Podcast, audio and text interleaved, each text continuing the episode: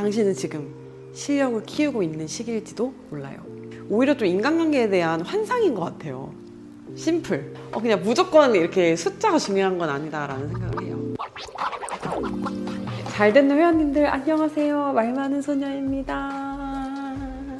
지난주에 댓글들을 보고 어, 사실 좀 기분이 좋았어요. 사람들이 자존감이 너무 높을 거야. 우리 회원님들이. 따라해도 뭐 어차피 내가 생각한 거 나한테 더 잘 어울리니까 뭐 이런 마인드들이 있어가지고 어머 제가 같이 기분이 좋아지더라고요. 그 우리가 그 정도 마음을 먹고 살아야 사실 이 험한 세상 살아갈 수 있는 거 아니겠어요? 누가 보면은 진짜 나 사막에서 태어나가지고 사막에서 자란 줄 알 거야. 자꾸 험한 세상 험한 세상 그래가지고 제가 좀 깡다구가 없어가지고 그래요. 여러분한테 말하는 척 하면서 제 스스로한테 세뇌시키는 거예요. 지난주 영상에 주셨던 댓글에서 저희가 좀 얘기를 해보려고 해요. 소울 멜로디 님이 남겨주셨는데요.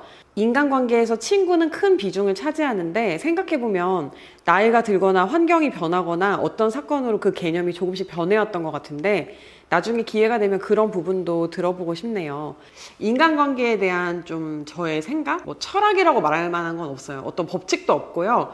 그냥 저도 항상 마음이 왔다 갔다 하는데 그러니까 예전에 가졌던 생각에서 지금 좀 달라진 것들을 위주로 말씀을 드리면 전 일단 어릴 때에는 제가 착하게 하고 제가 옳다고 생각하는 대로 사람을 대하면 저는 그게 언젠가 다 보상을 받을 거라고 좀 어릴 땐 생각을 했던 것 같아요. 어느 순간 이런 생각이 드는 거죠.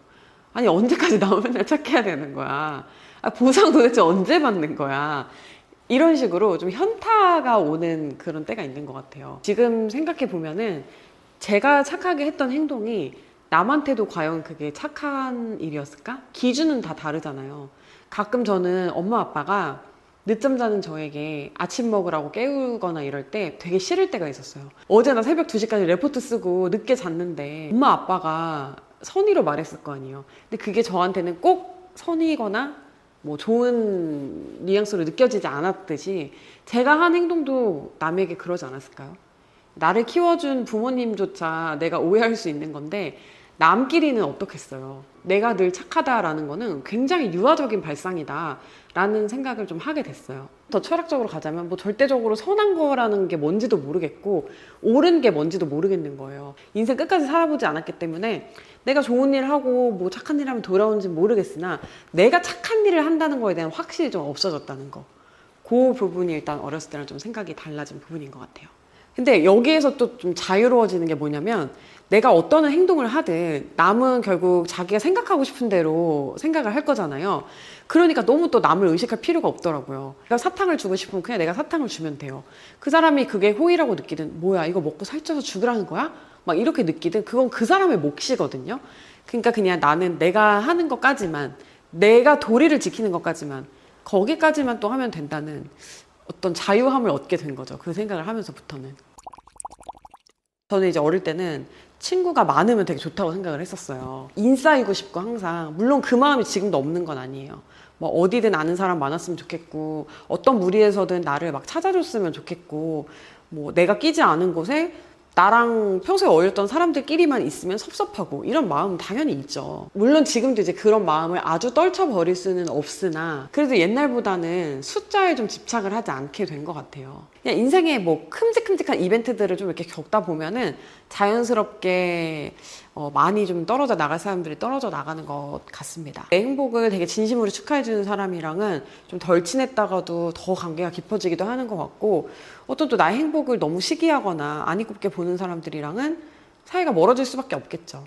그리고 마찬가지로 나한테 뭐 어떤 안 좋은 일이 생기거나 뭐 이랬을 때 그런 거를 뭐 잘 위로해주는 사람이랑 또 가까워지는 거고 왜 우리 그럴 때 느끼잖아요. 배낭여행 같은 거 갈 때 어, 내가 지금 한 달 동안 쓸 짐을 배낭 하나에 넣어보면 안다고 하잖아요. 얼마나 불필요한 것들 내가 많이 이고 지고 살아왔는지.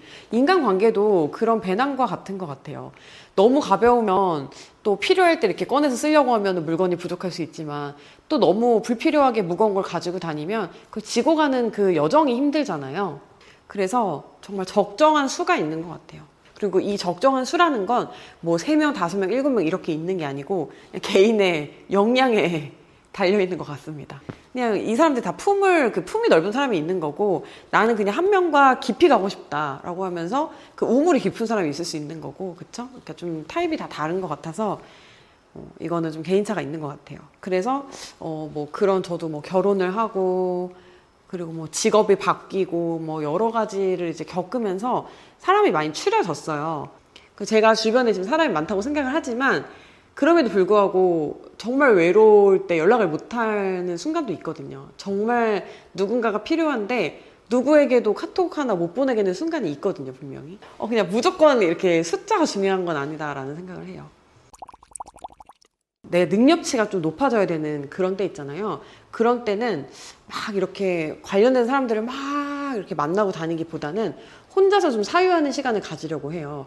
그러니까 제가 실력을 키우는 시기에는 반드시 좀 외로워지려고 하는 편입니다. 사람이 뭔가 막 만나서 비법을 듣고 남이 하는 걸 보면서 깨닫고 이런 것도 되게 중요한데 진짜 실제로 혼자서 어떤 실력을 키우기 위해서 연습하고 노력하고 공부하는 시간이 필요하잖아요. 근데 보면은 그거를 꼭 남을 통해서만 채우려고 하는 사람이 있어요. 그러니까 줄넘기를 되게 잘하고 싶어. 근데 줄넘기 강의를 듣는다고 줄넘기 잘해지는 게 아니잖아. 어떻게 줄넘기를 하는지 요령을 듣는 거는 되게 중요하지만 사실 실제로 내 연습을 하고 거기서 내가 이제 넘어지고 일어나고 뭐 잘 됐다 안 됐다가 슬럼프도 겪고 막 이런 게 이제 필요한 건데 사람이 예전에 이제 말을 많이 하면은 우리가 뇌가 속는다고 했던 것처럼 그 업계에 있는 사람들이랑 만나고 그 업계에 있는 사람들이랑 자꾸 이렇게 부딪히고 그런 얘기를 듣다 보면은 내가 실제로 실력을 키우기 위해서 어떤 행동을 했다고 약간 좀 착각을 하게 되는 것 같아요. 외롭게 스스로 좀 연마하는 시간이 필요한 것 같더라고요. 이제 뭔가 제가 여러분들한테 어떤 영향을 미치고 저에게 무언가가 있다고 느껴진다면 그건 제가 사람들을 만나면서 사람들에게 배운 것도 있겠지만 분명히 저 혼자서 방구석에서 생각하고 골머리 앓고 미드 보고 책 읽고 이런 데서 얻어진 걸 거거든요.